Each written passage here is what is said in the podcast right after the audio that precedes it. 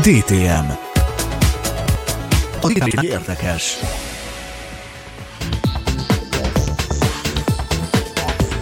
Nagyon régóta beszélünk a mindenféle függőségekről, és most karácsony környékén egy kicsit kétséget kaptam Herpai Gergely újságíró kollégámtól a ps4pro.eu oldal újságírójától.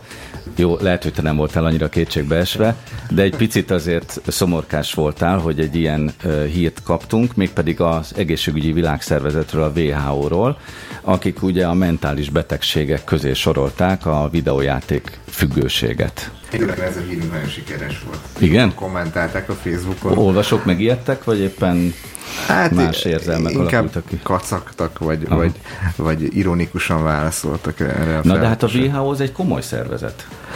Ö, nagyon sokszor előfordul, hogy komoly szervezet ö, olyan dolgokkal foglalkoznak, hogy olyan állításokat tesznek, amelyek picit komolytalanok, tehát vagy, vagy, vagy nem tekinthet, vagy érződik rajta, hogy nem mentek annyira utána a kérdésnek, mint amennyire ezt megtehették volna. Valamennyire, úgy gondolom, hogy ebben az esetben is erről van szó. Létezik a videójáték függőség? A videójáték függőség, mint minden függőség létezik, tehát ugye azt jól tudjuk, hogy itt ételre, italra, filmsorozatra, bármire Tévé, lehetünk cigaretta. függő, cigarettára, bármire lehetünk függőek.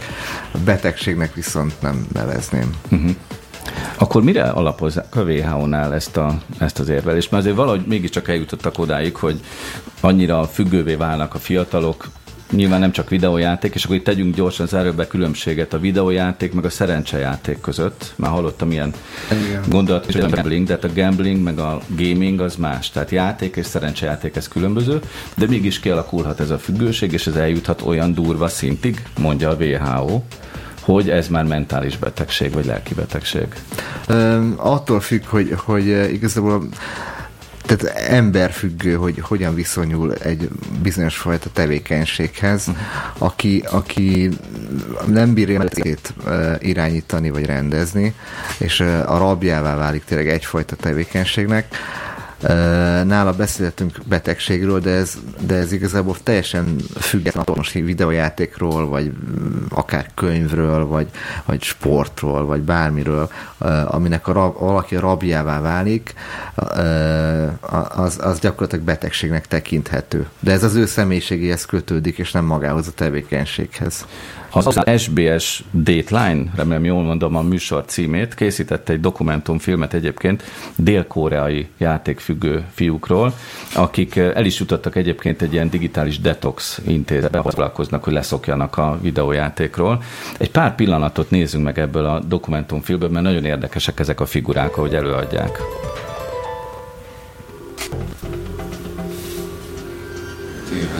Az első fiatalember azt mondja, hogy naponta 20 órát játszik.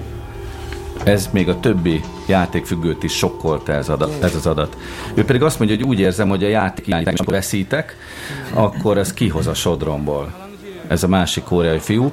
Itt pedig egy stadionban ülnek, és ez a fiatalember arról beszél, hogy egy napon olyan sokat játszott a League of Legends játékkal, hogy nem tudott sem, és nem evett egész nap semmit. Szóval függő vagy? kérdezi a riporter tőle.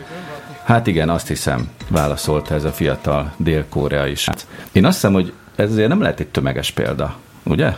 Nem, illetve ezt tegyük hozzá, hogy a League of Legends az, a, az egy másik fajta, manapság egyre népszerűbb jelenségnek a része, ez az e-sport, ez a közösségi uh, sport, ami, ami teljesen más kategória, mint az, amikor otthon hazamegyünk és leülünk mondjuk Playstation 4-en, vagy bármilyen más konzolon videójátékkal játszani.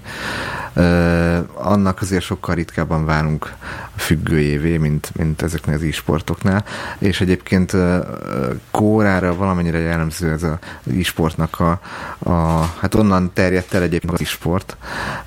Ez a, ez a nagy mértékű befolyásoltsága azt most nagyon szépen megfogalmaztam. Tehát, hogy... Jó, tehát itt nyilván azért különbség van a kultúrák között is, tehát az emberek is másképpen viszonyulnak ezekhez, mint a nyugatiak, bár ugye ez a fajta e-sport, ez Magyarországon is megfigyelhető, meg Nyugat-Európában is egyre nagyobb tömegek járnak el stadionokba figyelni másoknak a, a játékát. Elindult a vita is, azért ezt is említsük meg. Tehát az új év első napjában nálatok arról, hogy a, az ESA, ugye ezt most magyarosan mondom, az Electronic Association vitába száll a WHO-val. Tehát itt már a gigászok harc kezd a lelki betegségek kapcsán. Én valamennyire úgy gondolom, hogy ez egy kicsit ilyen lobby kérdés is, tehát különböző szervezetek nyilván a saját érdekeiket próbálják képviselni, és ennek nyomására bizonyos politikusoknak, vagy, vagy szer, más szervezeteknek a segítségét veszik igénybe, vagy próbálják. Uh-huh. És valamennyire azért itt is erről van, hogy szervezet megpróbálja saját érdekeit érvényesíteni, és ezért egymással szembe kerülnek. Amennyire tudjuk, ez a WHO javaslat, ez még csak egy javaslat, tehát még nem került hivatalosan és a mentális betegségek köré a játék. Lehet erről tudni, mármint a videójáték függőség, lehet erről tudni valamit, hogy ennek milyen lépései lesznek, hogy egyszer csak eldöntik, és akkor onnantól kezdve a pszichológusok kezelik majd a pszichiátereket, a hát ez betegeket? Az amerikai politikának a része, hogy most ezt mennyire kerül a kongresszus elé, vagy, vagy mennyire foglalkoznak vele, az, az nagy mértékben attól, ez itt a lobby tevékenységtől függ, vagy, vagy a lobbistáknak a behatásától, hogy, hogy ezt a törvényt ezt most komolyan veszik el, vagy, vagy sem. Tehát... Jó, csak azért is kérdezem, mert 25 évig nem hallottunk ilyesmiről, tehát sikerült elkerülni azt, hogy a játékfüggők ilyen módon kerüljenek be a, a betegek közé.